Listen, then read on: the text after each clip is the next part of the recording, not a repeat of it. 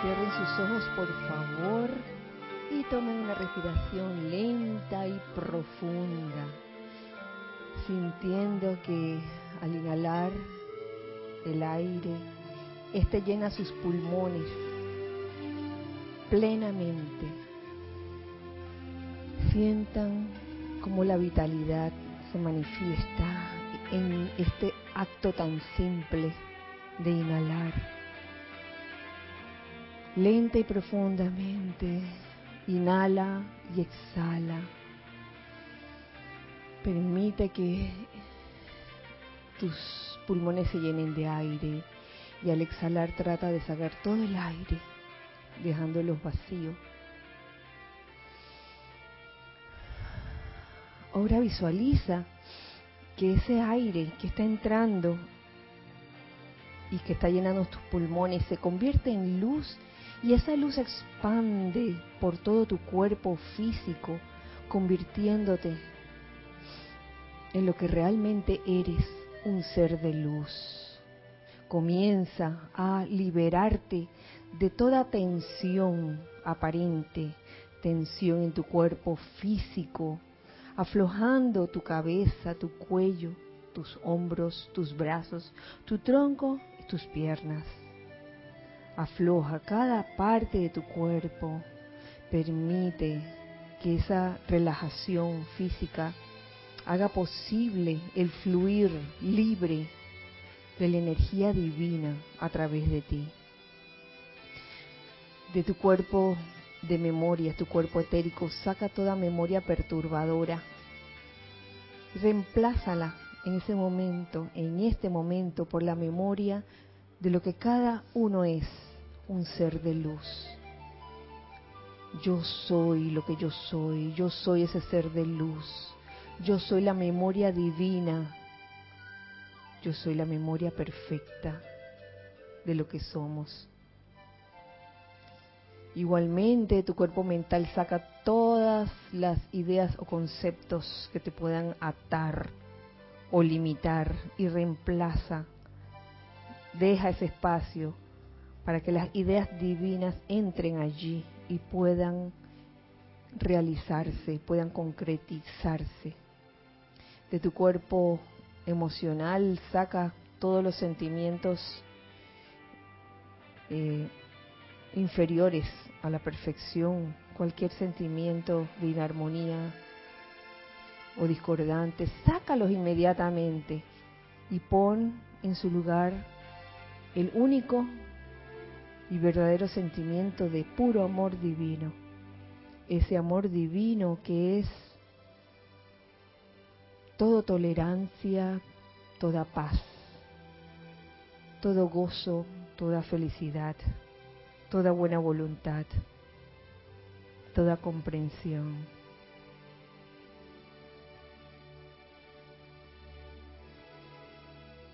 Y con esto en conciencia vamos a visualizar alrededor del entorno en que nos encontramos, en nuestro caso el grupo Serapis Bay, la sede física, un óvalo, un enorme óvalo de luz blanca resplandeciente que gira rápidamente y que impide la entrada o salida de ninguna energía discordante o inarmoniosa. Más bien, este óvalo de luz resplandeciente se convierte en un magneto y en un irradiador de bendiciones y de energía constructiva y armoniosa. Permanecemos en este estado de conciencia pura al tiempo que me siguen en conciencia en esta invocación. Magna presencia luminosa yo soy el poder conquistador. Yo soy el esplendor radiante que llena todo lo manifiesto. Yo soy la vida que fluye a través de todo lo manifiesto. Yo soy la inteligencia que gobierna todas las actividades internas y externas, conformándolas en una actividad perfecta. Es de tu luz, magna presencia, que yo soy, que todas las cosas se, se precipitan a la forma. Yo soy la energía inagotable, gobernada por tu maravillosa e infinita inteligencia. Ilumina el centro iluminador dentro de estos cuerpos que entran bajo esta radiación. Expande esa luz hasta llegar a la plena iluminación del cuerpo y la mente, elevándolos a tu eterna y perfecta vestidura eterna. Oh poderosa luz, envía tus rayos a los corazones de los hombres, a todos los cargos oficiales, comandando que tu justicia, iluminación y perfección se expresen, trayéndole alivio, liberación y luz a la humanidad. Y a través de tu principio gobernante, ordénale a todo en la actividad externa humana a que obedezca. Gracias, amado, yo soy porque así es. Tomen una, una inhalación y abran sus ojos. Muy buenos, iba a decir buenos días. buenas tardes, buenas noches, feliz día. Tengan todos ustedes la presencia de Dios, yo soy en mí, saluda, reconoce y bendice la presencia de Dios, yo soy en todos, todos y cada uno de ustedes. Mi nombre es Kirayan y este es el espacio, los hijos del uno, de todos. Él dijo todos. Gracias, hijos del uno que están aquí presentes por estar, por simplemente estar. Gracias, Giselle, y gracias, Ana Julia, por su servicio amoroso en cabina, chat y cámara. Gracias a los hijos del uno que están en este momento sintonizando este espacio. Hoy, miércoles 26 de febrero, 26 de febrero del año 2020 a las 7 y 41 pm, hora de Panamá. Si esa es la hora y el día en que estás escuchando esta clase, quiere, quiere decir que estás en vivo. Por ende, puedes participar con comentarios o preguntas a través de Skype, Serapis Bay Radio es el nombre, o a través de YouTube. Podemos vernos en YouTube, podemos vernos a través del live stream también, y podemos escucharnos, pueden escucharnos a través de Serapis Bay radio. Así que gracias. Eh, a ustedes no está de más decirles que también pueden, por favor, participen. Em, en el día de hoy, antes de comenzar la clase, hago un paréntesis para felicitar a Nereida, que está de cumpleaños hoy. Está de cumple. Así que Nere, feliz cumpleaños. Eh, y feliz cumpleaños a, a los que cumplen hoy también. Si yo no me he enterado, por favor, hágamelo saber. El día de hoy, ya que ya hemos terminado la plática novena, suelo ir, no suelo darle un seguimiento, un orden, pero en este caso sí. Por ende, hoy eh, vamos a, tratar sobre la plática décima, la décima plática del libro Pláticas del Yo Soy, que está buenísima. Y quiero dedicárselo a una hermana del alma, una amiga del alma, que en esa plática ella me lo trajo colación, me trajo colación una parte eh, que después les diré, no, no sé si, si la abarcaremos el día de hoy, pero eh, que tiene que ver con, ya les digo con qué tiene que ver, tiene que ver con el tema del acrisolamiento. Entonces cuando ella me mencionó ese tema, me pareció buenísimo. Y yo le dije, oh, está buenísimo. Yo ahora mismo voy por la novena plática en aquel entonces. Pero en cuanto termine, voy para allá. Porque en verdad está, está, bueno el capítulo la décima plática. Y esta décima plática, ¿no quieres sentarte acá? No, dale, dale, dale. Hola Edith. Hola Isa.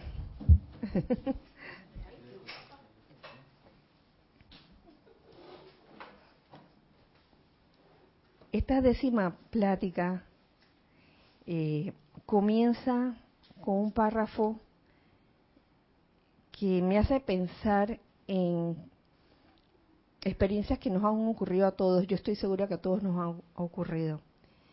Y se los voy a leer. Dice así. Y se subtitula La voz de Dios. De los siglos de actividad hemos llegado al punto focal en que las experiencias de las edades entran instantáneamente en acción, donde todo tiempo y espacio se convierten en la única presencia, Dios en acción ahora. Las experiencias de las edades entran instantáneamente en acción. Eso me hace, mm, me hizo recordar las múltiples veces en esta misma vida o en esta misma encarnación, en que uno está tranquilo, ¿no? ¿Mm? Todo parece, el mar está plato, cuando de repente comienzan a llegar las apariencias de dificultades y llegan una tras otra, ¿no? No, no es de que una nada más, llega una tras otra y como que hacen fila, toman el número, de que bueno, siguiente, y a veces llegan simultáneamente, no de que una detrás de otra, sino que llegan en bandada, llegan al mismo tiempo. ¿A usted no les ha pasado? Uche, que uno se pregunta, oye, pero ¿por qué está pasando esto? Yo estoy haciendo mis decretos, yo estoy meditando, estoy haciendo una aplicación diaria, ¿qué es lo que está pasando? Y esos son momentos como para uno estar conscientemente alerta y poner toda, todo el conocimiento en acción, todas las herramientas que disponemos, todo lo que nos han dado los maestros ascendidos. En un caso así, cuando te caen todas las experiencias, aquí, aquí lo pone el maestro, las experiencias de las edades que entran instantáneamente. Eso fue lo que me recordó este párrafo. Yo no sé si a ustedes les recordó otra cosa, me gustaría saberlo también. Y digo yo que son oportunidades para aplicar, para saber que, oye, ese yo soy es Dios en acción. Entonces son, son momentos como para comprobar eso, de que uno decretando y llamando a la presencia yo soy, ella, o sea, uno, siendo esa presencia, pone las cosas en movimiento para la solución de todo. La tendencia, si no estamos suficientemente despiertos, es a quedarse así como... así como estáticos. A veces reaccionamos como a, a, a la media hora, otros a la hora, otros reaccionan de, que sucedió en la mañana, de reacciones fue en la noche, reaccioné. Otra reacción a los 10 minutos. Bueno, hay diferentes reacciones dependiendo de la gravedad del asunto, ¿no? Porque para cada uno, cada quien tiene su talón de Aquiles y cuando te dan el talón de Aquiles bien Aquiles, te agarran como desprevenido y es ahí donde, oye, es preciso en este momento guardar la calma, estar, permanecer serenos, aquietarse. No importa lo que esté ocurriendo, aunque eso que te está ocurriendo pareciera afectarte como grandemente, hasta en esas, en esas ocasiones.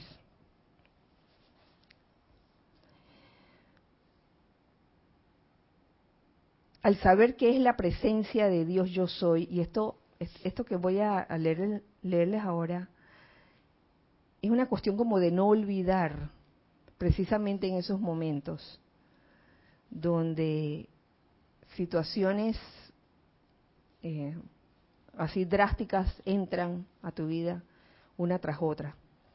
Al saber que es la presencia de Dios yo soy la que palpita en tu corazón, entonces sabes también que tu corazón es la voz de Dios que habla. Tu corazón es la voz de Dios. que te habla. Tal vez no en esas palabras audibles que tú uno suele escuchar, te habla de, de una forma que tú, que tú lo entiendes, claro que lo entiendes, de que no le hagas caso a veces, esa es otra cosa, ¿no? Porque a veces nos, está hablando a gritos el corazón, la voz de Dios, y uno no le hace caso. Pero a través de todas las experiencias de las edades, uno va reconociendo cuando la voz de Dios te está hablando a través de tu corazón. Y que en la medida en que medites sobre la gran verdad, ¿cuál es la gran verdad? Yo soy la suprema actividad inteligente. Yo soy la suprema actividad inteligente que actúa a través de mi mente y mi corazón. Cuando uno recuerda eso, traerás, traes a este último, el corazón, el sentimiento verdadero, confiable y divino. Yo soy la suprema actividad inteligente que actúa a través de mi mente y mi corazón. Porque entonces como uno va a reconocer que es la voz, que esa voz viene del corazón y no viene de tus de tus voces de tus cuerpos inferiores. ¿Mm? Yo creo que esto, esto uno lo va aprendiendo y uno se va dando cuenta por ensayo y error. Porque quizás las primeras veces uno podrá decir, ay, me, me está hablando el corazón y yo tengo que raya, un ejemplo, yo tengo que ir tras esta persona porque esta persona es mi vida y sin él no puedo vivir, por decirle un ejemplo. Y en verdad que te está hablando en el corazón. Ahí te está hablando otra cosa, te está hablando otra cosa. y me, me gusta cómo dice esta afirmación. La suprema, yo soy la suprema actividad inteligente. Aquí queda claro que la inteligencia no tiene que ver con el intelecto, son dos cosas diferentes. No es que el intelecto sea malo, sino que cada uno tiene su función. Y en este caso, lo que toca afirmar o invocar es la suprema actividad inteligente, la inteligencia divina. El intelecto te, sirve mm, porque acumula información, es como una biblioteca pero no es el dueño de la cosa, ¿no? ¿Mm? Yo soy la suprema actividad inteligente. ¿Qué es inteligencia para ustedes? La capacidad de responder a las situaciones que ocurren. Sí. Y que está en todos los reinos, no solamente el humano. Está en el reino vegetal, animal. Claro. Sí, eh, eh, es, como, sí, esa es la capacidad de, de, de, resolver situaciones. Y lo hemos visto, así como tú dices, en, hasta en el reino animal, cómo los animales van resolviendo situaciones de, de una u otra forma. Y uno piensa que los animales no son inteligentes. Uh, uh, claro que sí. Tienen formas de, de resolver si, las, si la comida no les llega por un lado, entonces ellos ven la forma de que les llegue por otro lado. Y de, de, eso se han hecho muchos experimentos y estoy segura que también de eso algunas vivencias hay, ¿no? De, cómo se experimenta la inteligencia animal. Ahora imagínense la inteligencia humana, esa capacidad de salir de, de las situaciones eh, victoriosamente, sobre todo.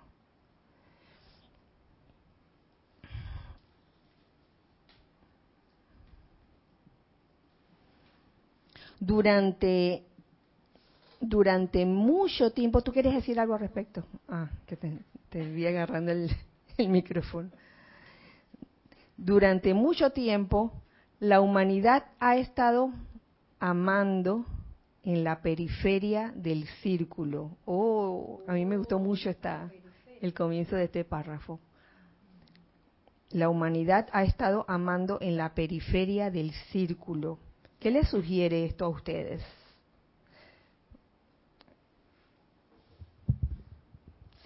Me sugiere que quizás hemos estado poniendo el amor afuera, en lo externo, en todo lo que nos rodea, en la periferia. Pues. Sí.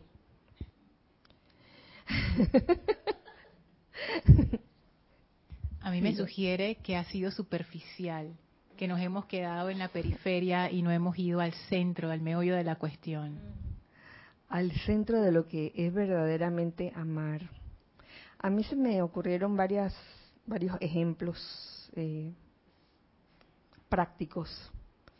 Amo esto amo porque me gratifica, porque me da placer, entonces lo amo. Amo esta soda porque me da placer. Cuando la tomo, ¡ah! me quita la sed. Ay, la amo. Amo el, este dulce porque cuando lo muerdo y se derrite en mi boca, tengo esta sensación, ay, amo, amo este dulce.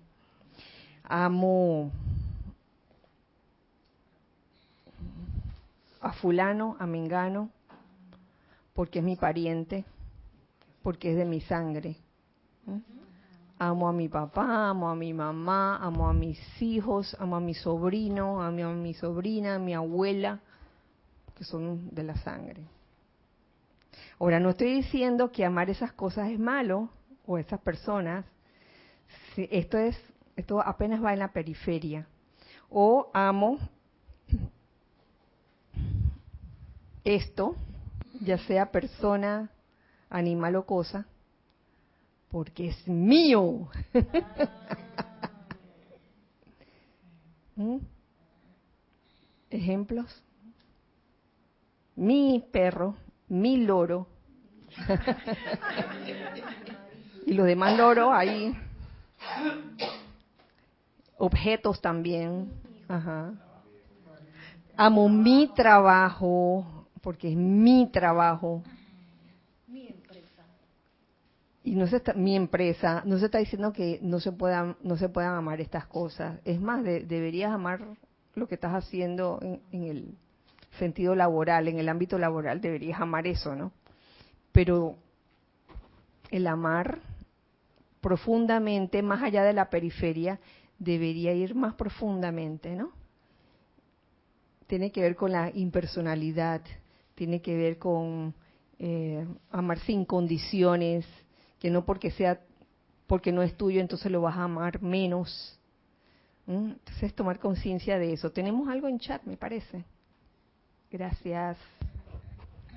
Santiago García desde Córdoba, Argentina dice, amar en la periferia no es amar, es querer. Uh, gracias Santiago. Como la canción que dice, casi todos sabemos querer, pero poco sabemos amar. Algo de eso hay, querer, quiero esto. Eh, tiene que ver con, con el sentido de posesión. Y, y el día que deja de ser tuyo, mira, patada, ya no lo quiero más. Gracias, Santiago. ¿Tú querías decir algo? ese es un quiero porque satisface mis deseos. El día que no lo satisface ya no le quiero. Claro, y, y, ese es el, el, grave, la grave situación con que se pueden encontrar, por ejemplo, como un ejemplo, eh, las relaciones de, de pareja cambian, con el tiempo cambian, no puede ser igual todo el tiempo. Entonces, si no está sentado en una base sólida, sino nada más en la periferia, entonces comienzan a verse los defectos uno al otro conforme pasan los años. Y que, ay, mira, tú antes no hacías esto y ahora sí lo haces. Por no, por no dar ejemplos tan, específicos. Y antes tenías el pelo así, ahora tienes el pelo así, el cabello así. Y así, entonces no aceptamos los cambios que pueden haber en una relación, por ejemplo.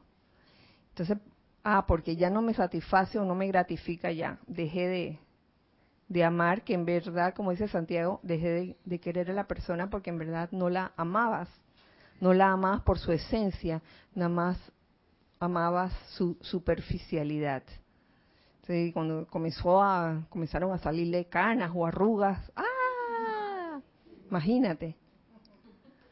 Ah, no, yo tengo que buscarme a alguien que no tenga arrugas ni canas. Por favor. sí, dale. Que escuchando todo y esa conexión entre ese querer y, la posesión, veo porque también es importante amar las cosas que nos rodean, pero como que no am, como que amarlas en libertad, porque yo pienso que ese amor en libertad como que así que se expande y bueno, uno termina amando no solo un perro, sino a todos los perros.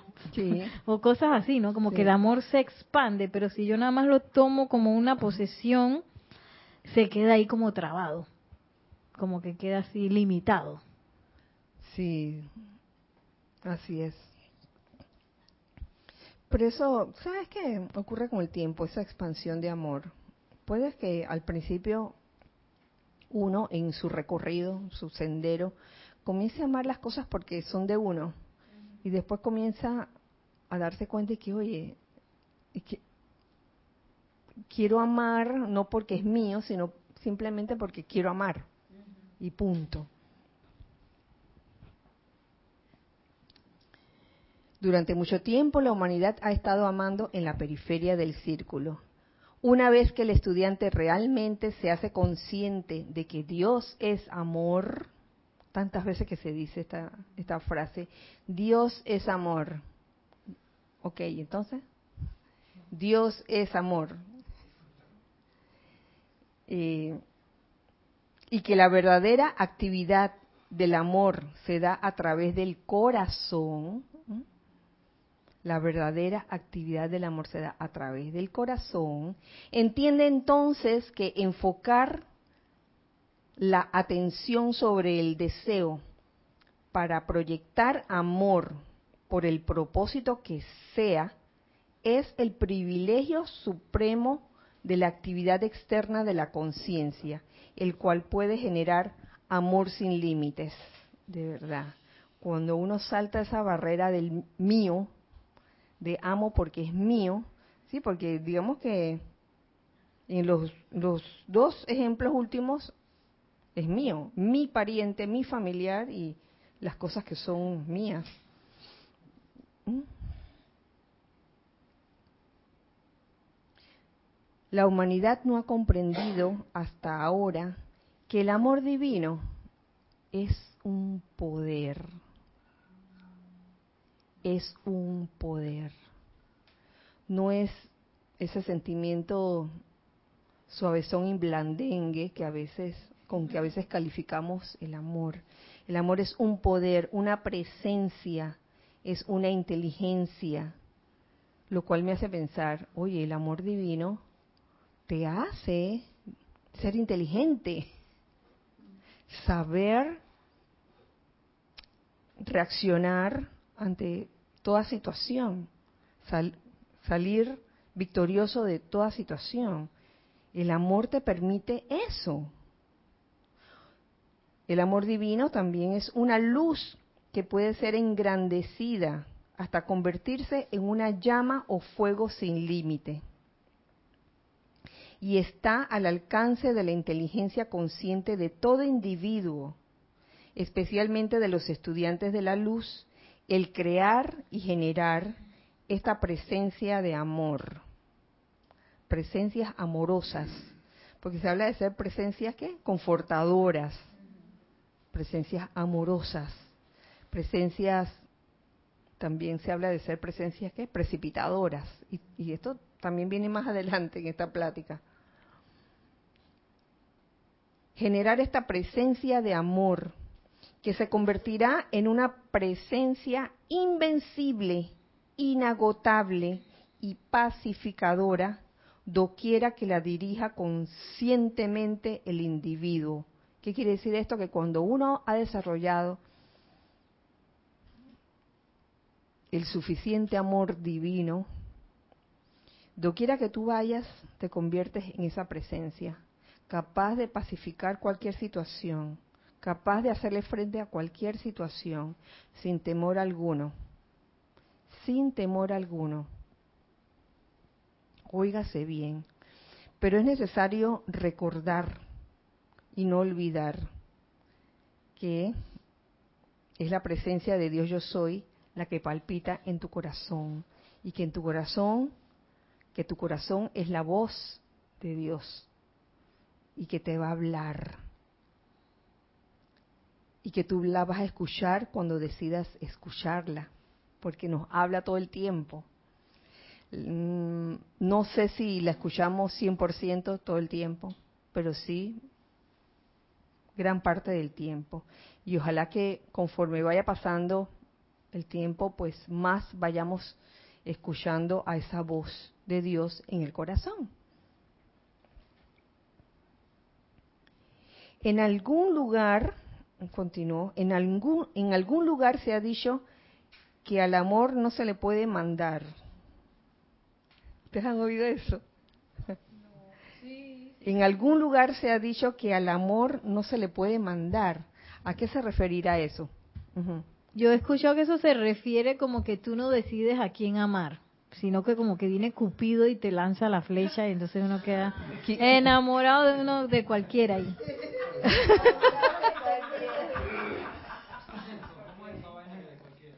¿Ah?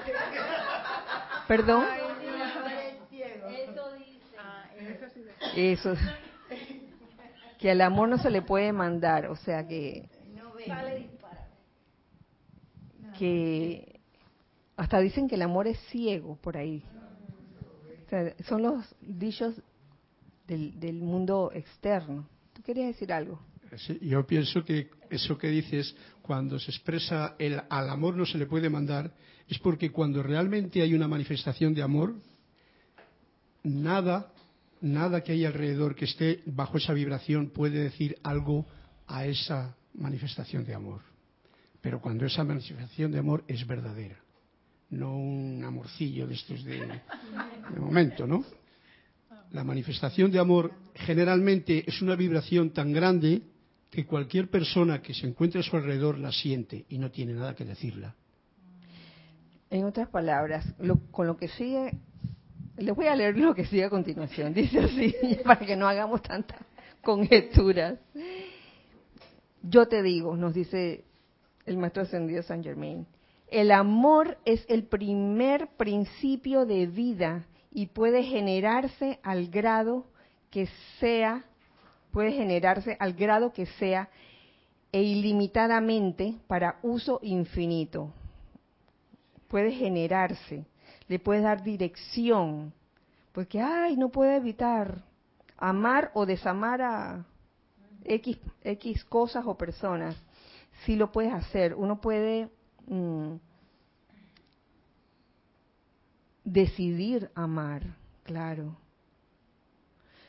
por lo, general, por lo general se dice de que, oh, esta persona que, que, me hizo daño o que me ofendió, qué difícil es amarla. Entonces no puedo evitar, ¿no? Piensa uno que uno no tiene esa potestad para decir, a pesar de lo que esta, esta persona me ha hecho o me ha dicho, yo decido amarla y de verdad, no así de que de la boca para afuera. Yo decido amarla, que es amarla básicamente, digamos, en, en palabras sencillas sería comenzando por desearle bien. Tú comienzas por ahí, deseando bien a esa otra persona. Tal es el majestuoso privilegio del uso consciente y dirección del amor. ¿Mm?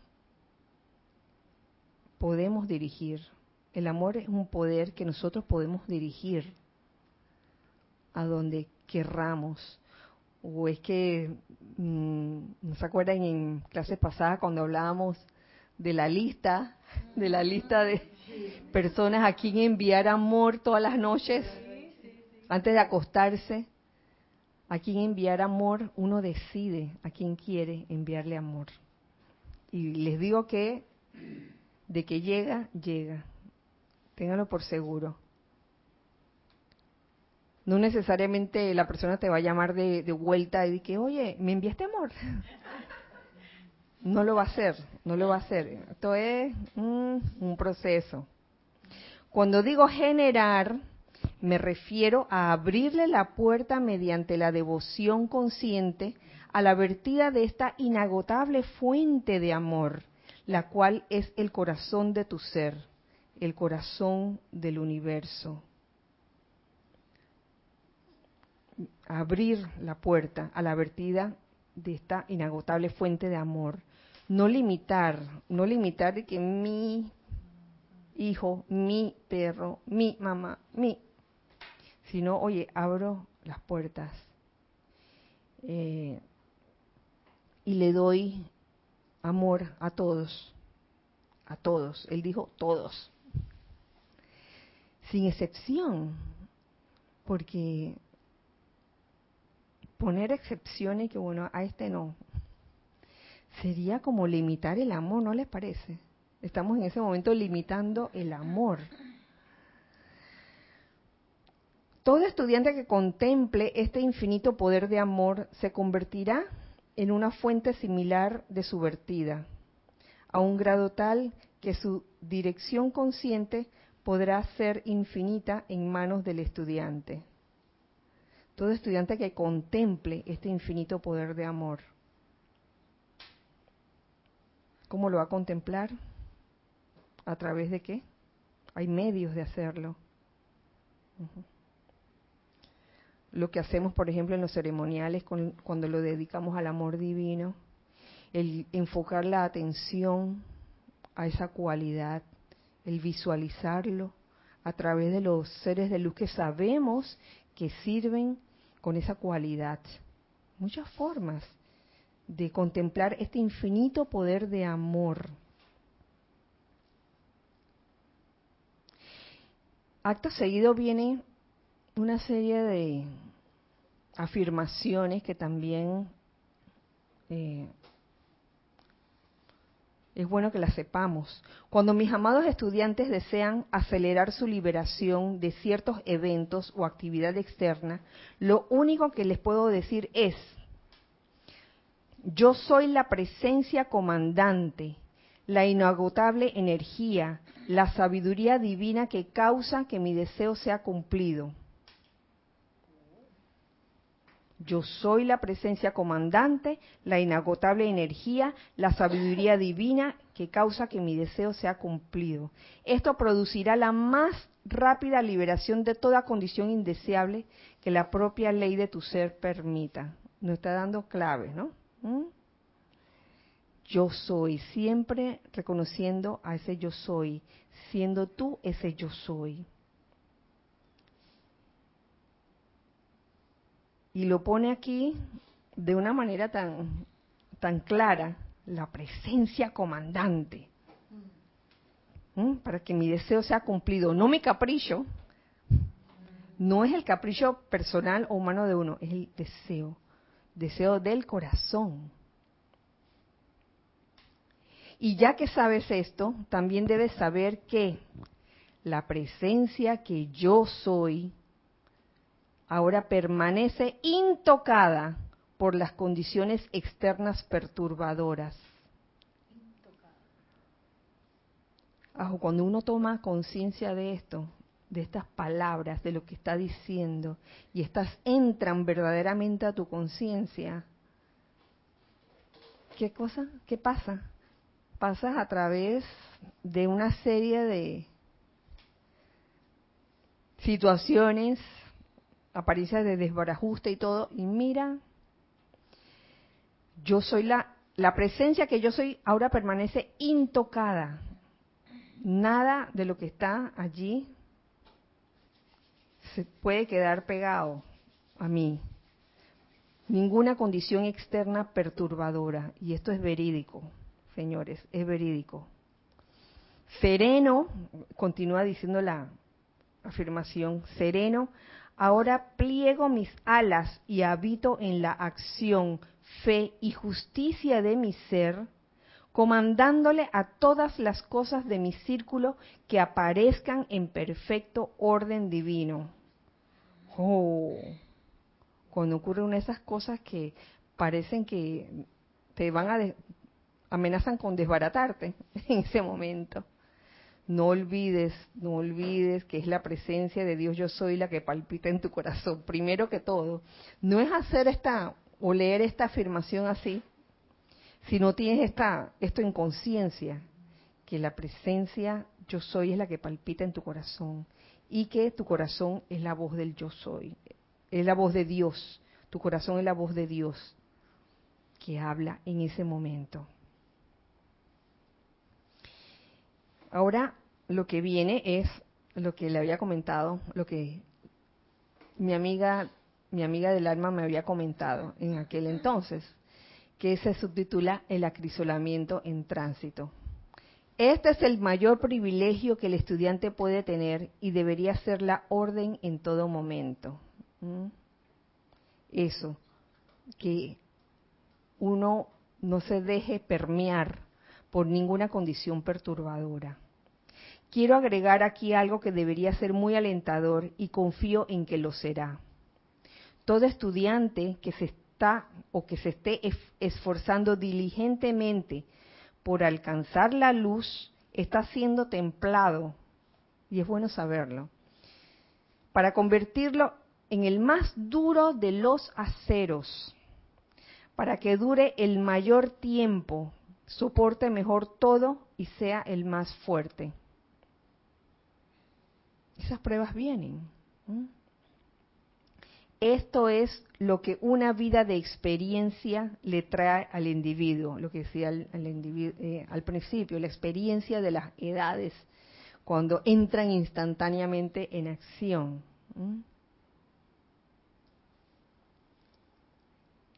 Cuando se ansía ser liberado y aún así no paran las experiencias atribulantes, se trata del endurecimiento del acero del carácter y del fortalecimiento del individuo que le dará finalmente la maestría perfecta y eterna sobre todas las cosas externas.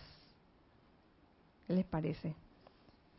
O sea, que todas estas cosas que ocurren, estas experiencias, cuando vienen en bandada, así, no vienen para fregarle a uno la vida, vienen para acrisolarlo a uno. Y yo creo que esto se había hablado de hace tiempo atrás, tiempo atrás. Pero no sé, por un momento, y, eh, eh, por un momento quizás eh, se pudo haber interpretado de otra forma. Y es por esto que quiero hacer un paréntesis luego de haber, haberles leído esto. Y quiero compartirles algo que encontré en esta nueva compilación, El Sendero del Chela.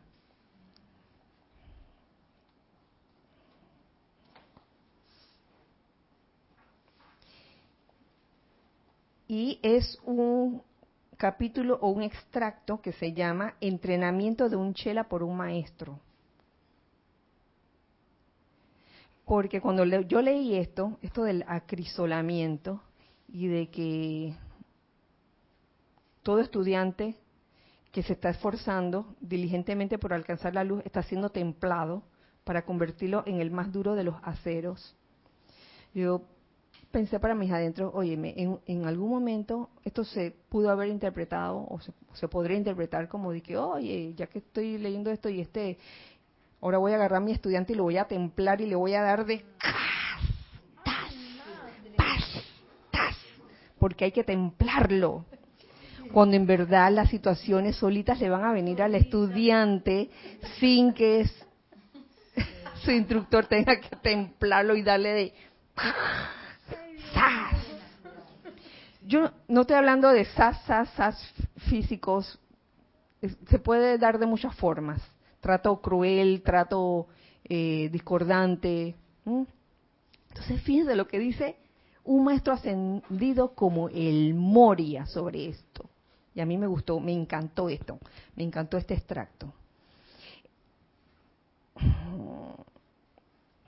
El estándar establecido para el chela que va a servir a las masas en nuestro nombre es muy alto.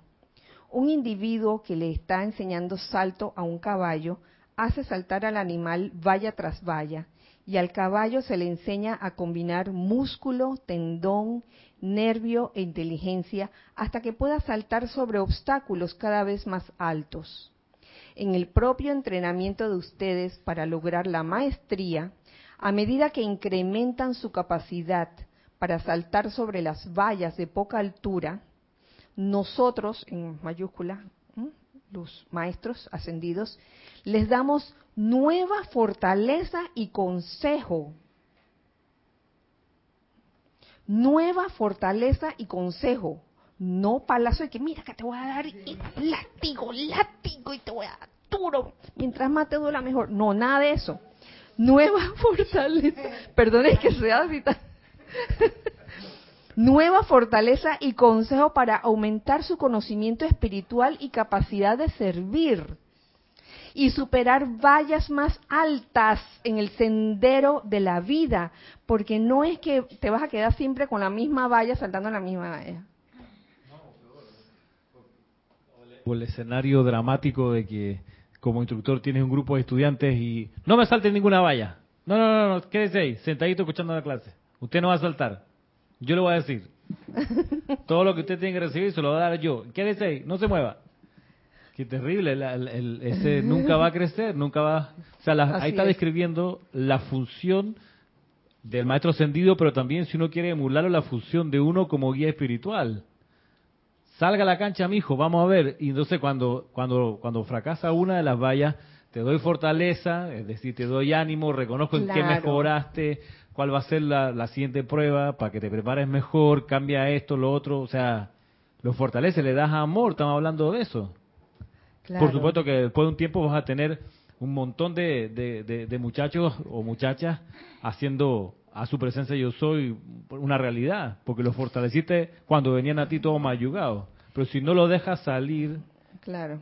al campo para que mejoren y se experimenten, ¿cómo va a producir nada? O sea, no hay amor en esa otra, en esa otra manera.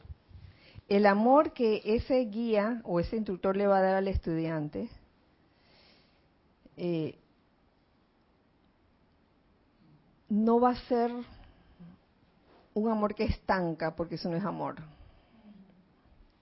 Un amor que te ofrece la oportunidad de seguir adelante, de seguir progresando. Y puede que hasta llegue un punto que pases hasta una valla más alta que la que ese instructor saltó en un momento dado. Y eso no debería importarle a ese instructor, al contrario, debería sentirse, wow, gracias, gracias Padre, por ese estudiante, ¿no? En vez de darle palazo, no, tú te quedas aquí porque yo, esa, la valla número 25 yo no la he saltado, así que tú no la puedes saltar.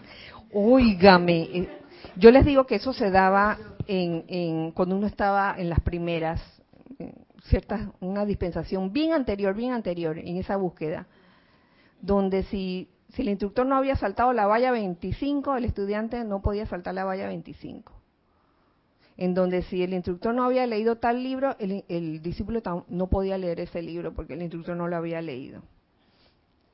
Entonces, ¿dónde está el crecimiento allí realmente? Entonces, la función de, ese maestro, mira, están hablando los maestros ascendidos, y los maestros ascendidos te están diciendo eso, oye, ¿cómo se le ocurre, por ejemplo, cómo se le ocurriría a un, a un maestro con minúscula físico hacer lo contrario, ¿no?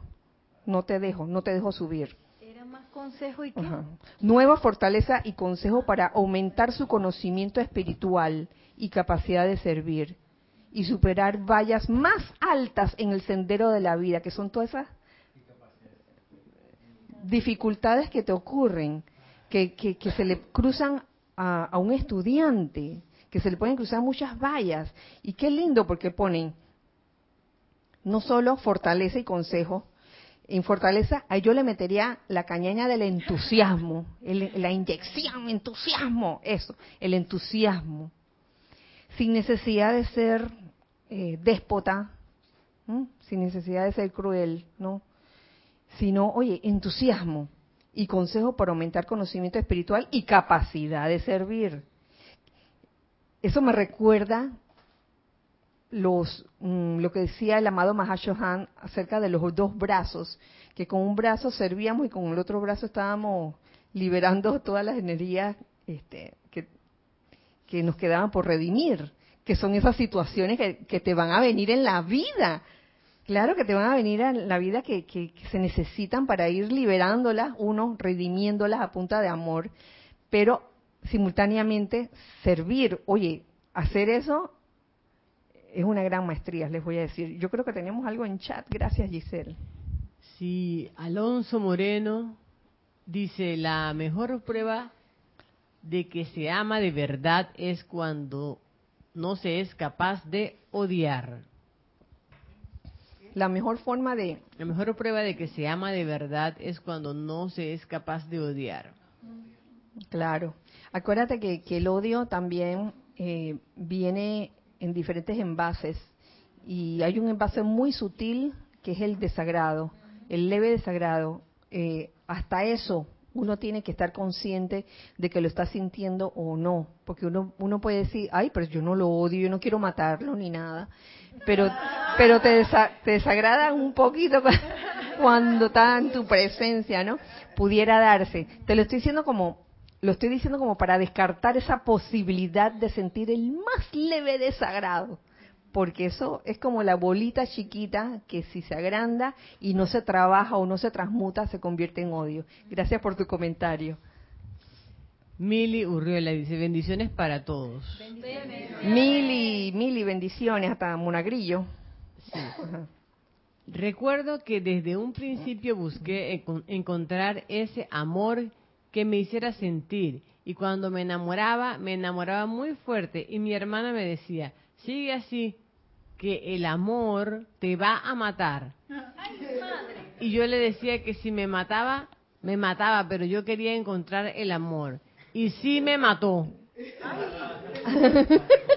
Pero ese era el amor en la periferia. Ah, bueno. Ese amor en la periferia me está haciendo encontrar el verdadero amor, amor a los demás sin esperar nada. Mira, lo que, lo que me estás escribiendo, Mili, es como que estaba, amabas compasión. Yo no estoy diciendo que aquí hay que volverse un espagueti sin salsa, así frío, y que ahora vamos a amar así Vamos amar, yo te amo. Yo creo que va más allá de eso, o sea, es amar con pasión, pero sin límite, sin estar diciendo voy a amar esto o, a esta persona porque yo lo quiero para mí. Muy internamente lo quiero para mí, ahí es donde se daña la cosa, porque al quererlo para ti, mmm, limitas, ¿lo ves? No es que no se pueda amar con, no quiero decir con, um, el término, el término, no me atrevo a decir compasión, pero es como plenamente, es, es la, porque compasión se, se podría confundir con la marea roja y toda esa cosa. Esa no es la idea. Esa no es la idea de que, ah, entonces vienen otros sentimientos allí que no tienen nada que ver con el amor, sino con la mera periferia, el pellejo aquí, el pellejo. Pellejito, enseña un poquito de pellejo y ya. La persona queda enamorada. No estoy hablando de eso, estoy hablando del amor pleno. Eh, teníamos acá y después Raúl Nieblas de Cabo México dice bendiciones para Bendiciones para todos. Bendiciones. Raúl. Kira, cuando yo estudiaba los primeros cursos de ingeniería, uno de los maestros que me tocó de la maestría llegó apuntando la, la bibliografía del curso en el pizarrón y dijo, estudien por su propia cuenta. Yo no los voy a enseñar para que luego me quiten los clientes. Para, para que luego me quiten Los clientes. Los clientes. Oh. Oh.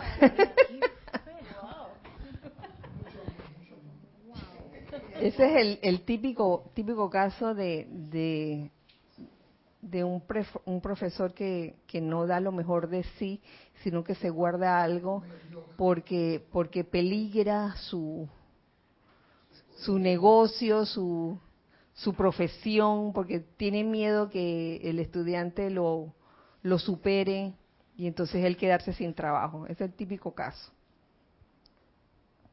Eso pasa en todos los ámbitos, Raúl.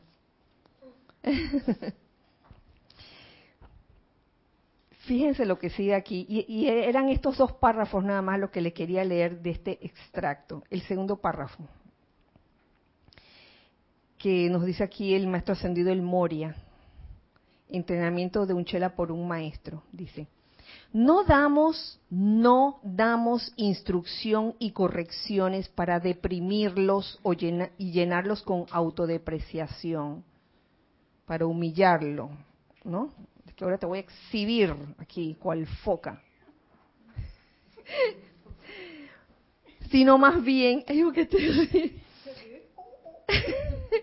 sino más bien para darles la realización de que han logrado la maestría sobre la valla puesta anteriormente para ustedes, sobre la cual han saltado con facilidad.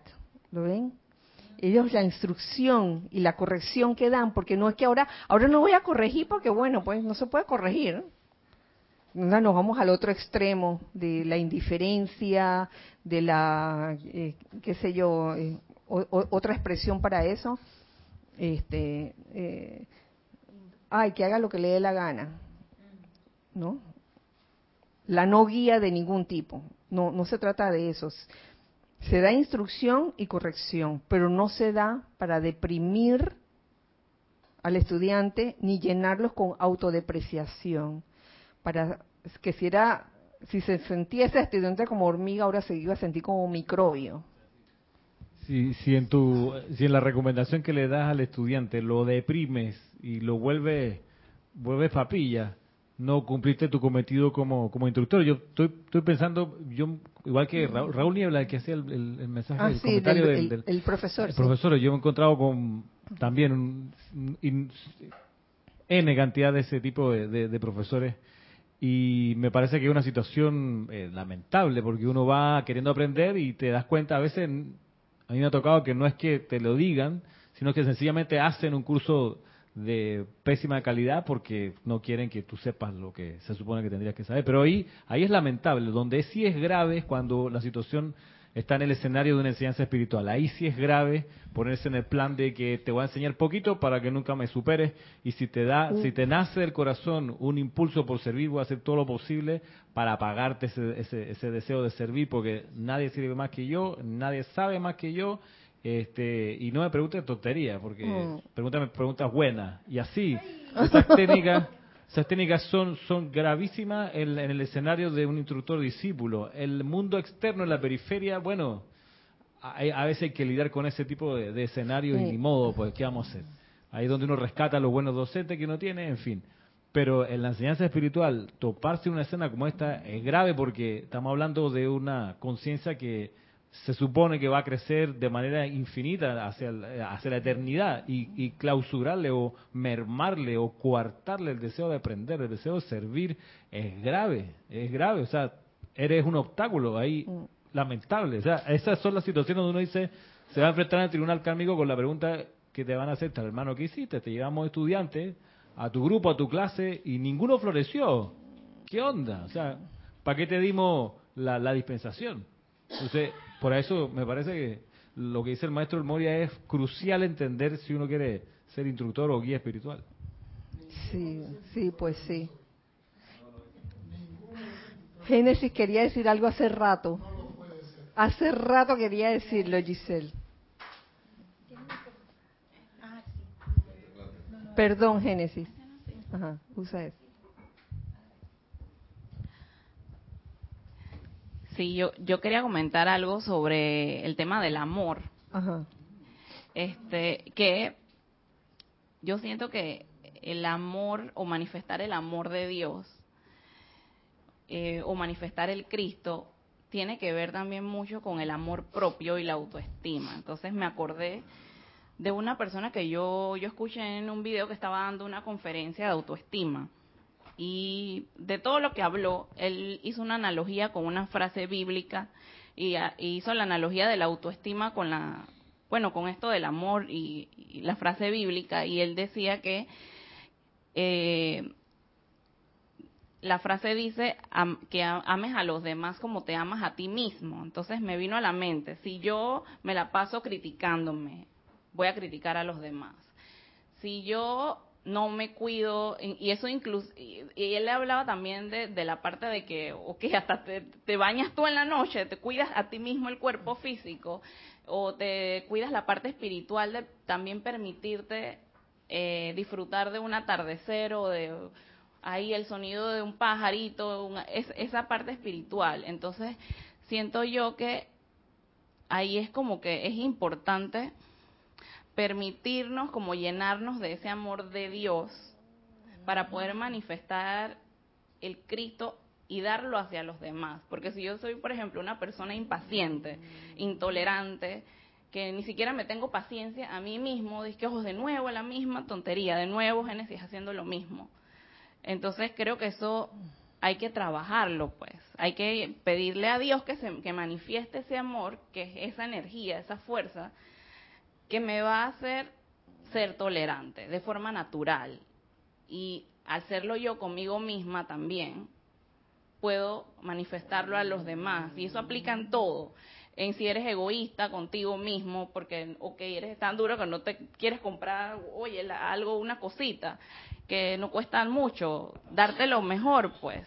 Y no estamos hablando de, de, que, ay, lo más finísimo de derrochar dinero, no no quiero irme como por esa parte, pero pero sí es como que importante trabajar ese amor, viéndolo más desde el punto espiritual, como que eh, meterse en ese amor de Dios, visualizar o practicar mucho lo que es el poner la atención en el corazón, que es amor, para que todo eso cambie y así poderlo dar a los demás, manifestar respeto, amor, servir, eh, tantas cosas tantas cosas, pero dártelo a ti mismo y luego lo das a los demás. Y eso, eso lo puedes dar a los demás y no va a salir forzosamente. Sí. Sale natural. Gracias, Genesis. Más que pedir, más que pedir a Dios ser esa presencia yo soy en acción, serlo. Y visualizarte que y sentir realmente que tú eres esa presencia yo soy actuando y esa presencia es todo amor por ende lo has de manifestar. Y, es algo que, uno va aprendiendo, es ese amor que tú dices que a veces uno, no se ama a sí mismo, uno va como aprendiendo en la vida a amarse a sí mismo para poder amar a los demás. Y ahí toca como discernir constantemente para ir como en el equilibrio, no irse a los extremos, porque te puede ir al extremo, por ejemplo, de, de volverte un egocéntrico, ¿no? Un narciso y que yo, yo y nada más que yo, o irte al otro extremo, yo no valgo nada, los demás, que nada más hago cosas por los demás y nada por, por mí mismo. O sea, es buscar el, término medio. Así que, gracias. Eh, Giselle, que hace rato también tenía una algo en chat. Gracias. Paola Farías, desde México, dice, es que al amar la periferia amamos la forma, pero es más bien amar a la presencia en todo lo que existe, sea una playera, un árbol, un humano. El amor es lo que permite a la forma estar aquí. lo último, ¿lo puedes repetir? El amor es lo que permite a la forma estar aquí. Bueno, así es, así es. Y, sabes que, escuchando tu comentario, Paola, eh, me hace pensar en, en el reino animal, de que uno nada más quiere amar a los, a, los animalitos que están bonitos, ¿no? Entonces ve un sapo, ¿de Dice, yo tengo que trabajar en los sapos, porque ya me gustan las iguanas, las quiero mucho, los loros, por favor. los perros, los gatos, pero un sapo, hasta la cucaracha estoy aprendiendo a amar. Las estoy viendo y después todo no es tan, no es tan feita, ¿eh? Mm, tiene su, tiene su belleza la cucarachita. Ve, y, y es lo que tú dices, a veces juzgamos por la forma. ¿Teníamos algo más en chat? No. Así, Lorna. Que uniendo los, los extractos que has traído, como que, wow, he descubierto como una nueva forma de ver, de interpretar una de las enseñanzas, porque ese acrisolamiento en tránsito, yo lo había leído hace tiempo y me acuerdo que la primera vez que yo lo leí, yo lo leí con la mentalidad de, que justificaba las cosas que me pasaban. Dije, ah, me están pasando cosas malas, quiere decir que estoy siendo acrisolada. Y me doy cuenta que eso no es con lo que dice el maestro ascendido El Moria. Si yo soy estudiante de la luz y me están ocurriendo esas cosas, yo necesito enfocarme en la parte de crecimiento no en la parte de sentirme orgullosa porque me están pasando esas cosas, o en la parte de sentir y que, y que, ay, que la vida la tiene conmigo, víctima, no. Es en la parte de crecimiento, porque si yo no me enfoco en eso, yo no voy a recibir la fuerza de la que habla el maestro ascendido el Moria ni los consejos, porque no lo voy a entender voy a, los voy a interpretar incluso al revés. Voy a pensar que se están burlando de mí, que no me quieren dejar, que no me quieren dejar avanzar, que son unos obstáculos, cuando en realidad el maestro lo que está, eh, lo que está diciendo es, oye, tú, esta valla está ahí para ser saltada, no para hacerte sufrir. Entonces me pongo a pensar en la cantidad de veces que yo he malinterpretado esa situación, me pongo a pensar, me ha pasado, por ejemplo, en entornos eh, que no es de aquí, que laborales o en situaciones o en proyectos, en donde hay veces que tú recibes el consejo, pero uno no se da cuenta de que esa es la mano de ayuda, uno piensa que es al contrario. Entonces, estar pendiente de las situaciones como uno las está interpretando. Si las estoy recibiendo como si fuera un palazo o justificando y que gran orgullo de que, ay, mira cómo sufro, o si, si me estoy enfocando en crecimiento. Y es la única manera en que voy a poder recibir la asistencia, pienso yo. Sí, es que has descrito, tú has descrito los dos extremos y el, y el medio, ¿no? Que, que es lo que toca aprender de la, de la situación. Y los extremos serían, me siento víctima o me siento orgullosa porque, mire, mire, quiere decir que estoy bien avanzado. No, no, se trata de, de eso tampoco, sino, oye, ¿qué debo aprender en esta situación? Y, y este es un sendero diría yo, de ojos abiertos. Por eso es que este año 2020 es tan significativo. Es, un, sendero de ojos abiertos porque me doy cuenta de que, que en, nuestro transitar de ese sendero espiritual, en algún momento a lo mejor estábamos así de agarrándole el hombro al que estaba delante de nosotros y, y siguiendo. ¿Qué es lo que le pasa, por ejemplo, para decirles, mm, para ilustrarles, eh, un niño que es, golpeado y que sus padres también se golpean entre sí, también lo golpean ahí, puede crecer pensando que eso es normal y que eso es lo natural. Y que, ah, entonces cuando él eh, se casa o tiene una pareja, también le pega, oye, porque esa es la forma, esa es la forma de llevarse. Entonces piensan que es natural. Hasta que llega un momento en que abre los ojos y se da cuenta de que, oye, esto no es así. Esto no es así. Siempre hay oportunidad para abrir los ojos y decir, esto no es así, perdón a la vida, perdón a las personas que ofendí de alguna forma. Ven, este es un sendero de constante discernimiento no de, cerrar los ojos y echarse a dormir y, eh, seguir lo que te dice alguien porque así lo aprendió él o ella en algún momento. Hora de abrir los ojos y darse cuenta. Oye, cualquiera puede cometer errores. Cualquiera, tanto instructores como discípulos, cualquiera de nosotros podemos cometer errores. Y es lindo cuando uno abre los ojos y se da cuenta y que, wow, no era así, sino asá. No eran los extremos, sino era el punto medio. Qué maravilla. Eso es un logro victorioso. Es la maestría sobre las energías ahí puesta. Y el amor ahí. ¿Tú querías decir algo? ¿O ya se te fue? ¿Sí? Dale, dale, dale. La cumpleañera quiere hablar. que me acordé de esos corredores que saltan vallas. Ajá. que y bueno y también de los de los caballos las competencias de equitación que lo más natural es saltar la valla porque a veces uno se puede echar a llorar y que "Ah, no una valla pero en realidad estamos siendo entrenados para que lo más natural es saltar por encima de la valla. Y si me tropecé porque a veces los caballitos como que se tropiezan la patita y tumban la valla Ujú. Oye, no hay drama con tum- que tumbó la valla, sino que la próxima vez, pues, salta de, de mejor manera, ¿no? Entonces, me gusta mucho esa esa eh, metáfora de del salto de valla. Qué bueno. Y, y el de el de tomar las las, aparen- las aparentes dificultades en la vida como un aprendizaje y, y no con miedo, ¿no? Eh, les voy a contar cortito. El loro de mi mamá en estos días, el loro, el loro, el loro de mi mamá en estos días estaba como siempre en el, en el techo de su jaula, está- él siempre está libre, ¿no? Y entonces yo estaba, me acercaba a jugar con él y en eso, no sé cómo metió la patita que quedó entre las rendijitas de metálicas y no lo pudo sacar. Porque seguro que lo metió de una forma, hizo así, viró la pata y cuando quiso sacarlo no podía y pegaba. Y, y yo agarrándole la pata, oye, espérate, espérate. calma, calma. Y entonces trataba de virarle la patita y por fin salió. Eh, él aprendió la lección y después de, de eso no es que le dio miedo posarse allí, él siguió posándose ahí, pero esta vez con más cuidado, ¿no?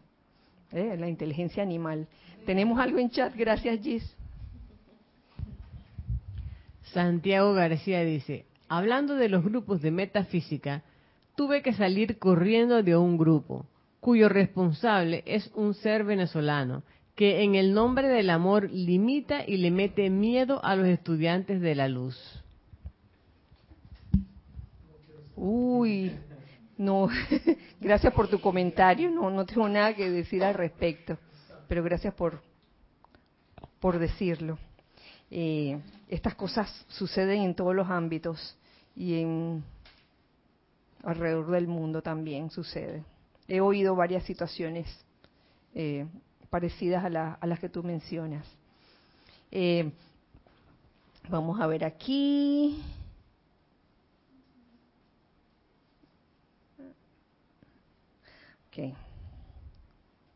Vamos a terminar esto, esta, idea que, tenía aquí con este extracto. Los voy a volver a leer rapidito para, para darle el seguimiento del maestro ascendido el Moria. No damos instrucción y correcciones para deprimirlos y llenarlos con autodepreciación, sino más bien para darles la realización de que han logrado la maestría sobre la valla puesta anteriormente para ustedes, sobre la cual han saltado con facilidad. El maestro siente entonces que ya es hora de colocar una valla más alta para que ustedes la superen, de manera que en la carrera de obstáculos final ustedes puedan superar los obstáculos más altos con dignidad, balance y eficacia y constituir un crédito para aquellos de nosotros, nosotros con mayúscula, que los hemos amado lo suficiente como para asumir la responsabilidad de su entrenamiento y desarrollo. ¿Mm? Una vez que ha superado la valla número 25, oye, toca la siguiente, la número 26. ¿Saben ustedes cuánto amor se requiere para estimular una corriente de vida a que avance? Oh, está buenísima, buenísima. ¿Cuánto amor se requiere para estimular una corriente de vida a que avance? Algunos de ustedes que han trabajado con el público a lo largo de los años tienen algún concepto de las energías requeridas para sostener el interés, el entusiasmo y el servicio de muchos individuos. ¿Qué les parece?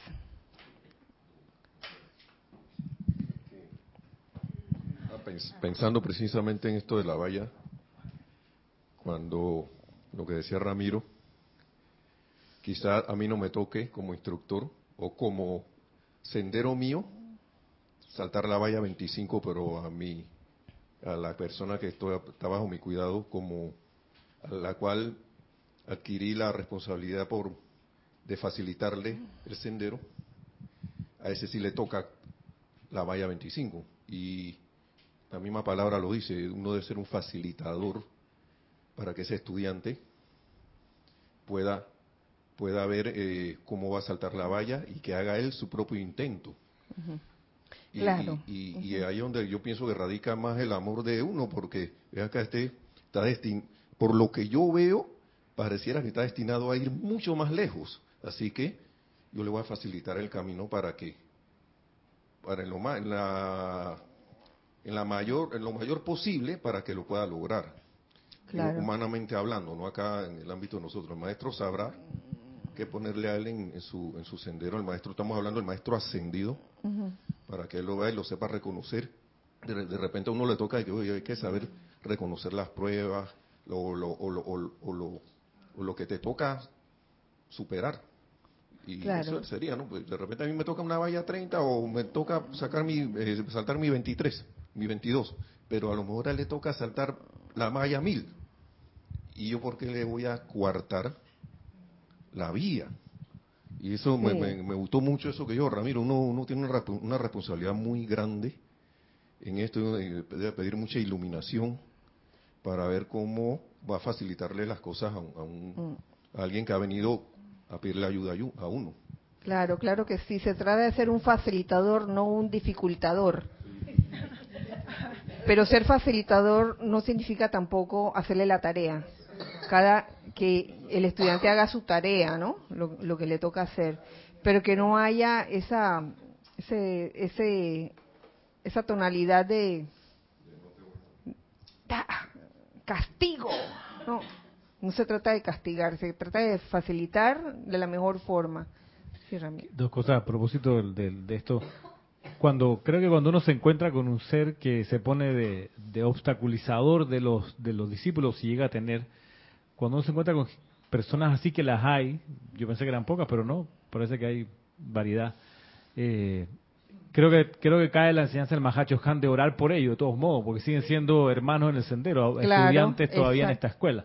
Entonces, orar significa invocar la ley de perdón por los errores que aparentemente uno ve y que, y lo que la, actividad que enseñaba el, maestro Sendido San Germán la semana pasada, de enviarle amor, no te vayas a acostar a dormir sin, sin antes enviarle amor a esa persona. Eso por un lado, pero por el otro me encantó que no lo había visto, pero hay el, el Moria, el maestro, da como la técnica que él usa, porque dice más o menos como que cuando falla en la valla que le tocaba, dice, bueno, vamos a ver cómo te fue en la valla anterior, que sí pasaste bien. Entonces, como que revisemos lo qué fue lo que hiciste bien ¿Qué fue, exacto, dónde fue que, lo lograste victoriosamente la vez pasada? ¿Qué decisiones buenas tomaste? Eh, y veamos ahora ese, ese por el lado de la fortaleza, vamos a fortalecer.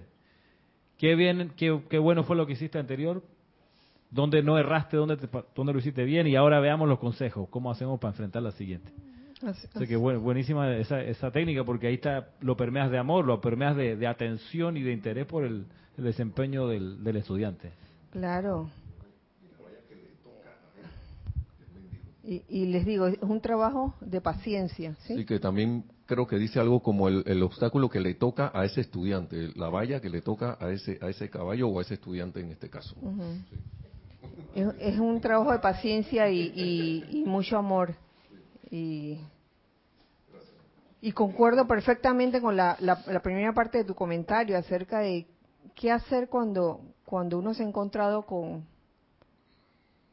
un instructor o un grupo con estas características de dificultador en vez de facilitar, oye, perdonar, perdonar, este, uno no sabe, uno no sabe realmente eh, por qué experiencias pudo haber pasado esa, esas personas, este, y, y, realmente enviar amor es lo, lo mejor que uno puede hacer en vez de guardar resentimiento enviar amor, pese a cualquier cosa, pese a todo. Y también aprender de, la experiencia, porque a mí me pasó en la danza que me, encontré con una facilitadora así que era, ¿cómo era? No, que era dificultadora. Pero yo siento que eso más bien me fortaleció porque al final, cuando me tocó a mí ser facilitadora, no se me ocurrió pasar por ese, ese, esa, esa forma de, facilitar porque ya yo había pasado por ahí y sabía cuáles eran las consecuencias de eso. Y la verdad que cuando llegué a ese punto sentí mucho amor por, por la dificultadora. Sí, es que se requiere, vuelvo y lo digo, de mucha paciencia y de mucho amor para eh, educar de esa forma. Eh, porque no es cuestión de que, porque vas a ser facilitadora, vas a ser como, eh, ¿cómo les digo? Que, que, no le vas a enseñar a la persona que es importante la, la disciplina, por ejemplo, la autodisciplina, por, eh, sobre todo en, el ámbito tuyo, Nere, que es la danza. Si no hay disciplina, si no hay, por ejemplo, para una coreografía X, una práctica constante de todos los días. Oye, un pianista que se prepara también para para un concierto, practica todos los días y cuidado que varias veces al día. Y, y, y si se encuentra con de que, ay, al, practica cuando quieras. Es, viste, viste, eso es una, dificult, una dificultadora. Así que practica cuando te dé la gana, porque mira, yo soy bien... Sí, sí, sí, sí, no es eso, no es eso.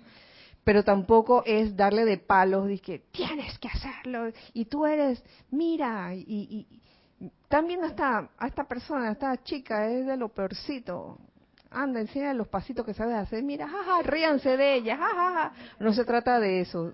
No se trata de ridiculizar tampoco. O sea, que quede claro en qué consiste ser realmente un facilitador en cualquiera de los ámbitos.